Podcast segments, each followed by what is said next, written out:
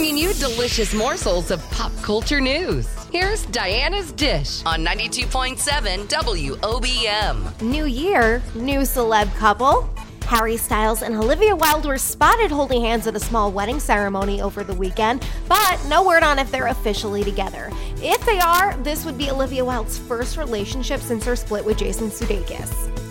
This might be one of the craziest stories ever. Actress Tanya Roberts was reported dead by her rep earlier this morning, but just a few hours ago, word broke out that she's still alive, and it was apparently a mix up from the hospital. Insane.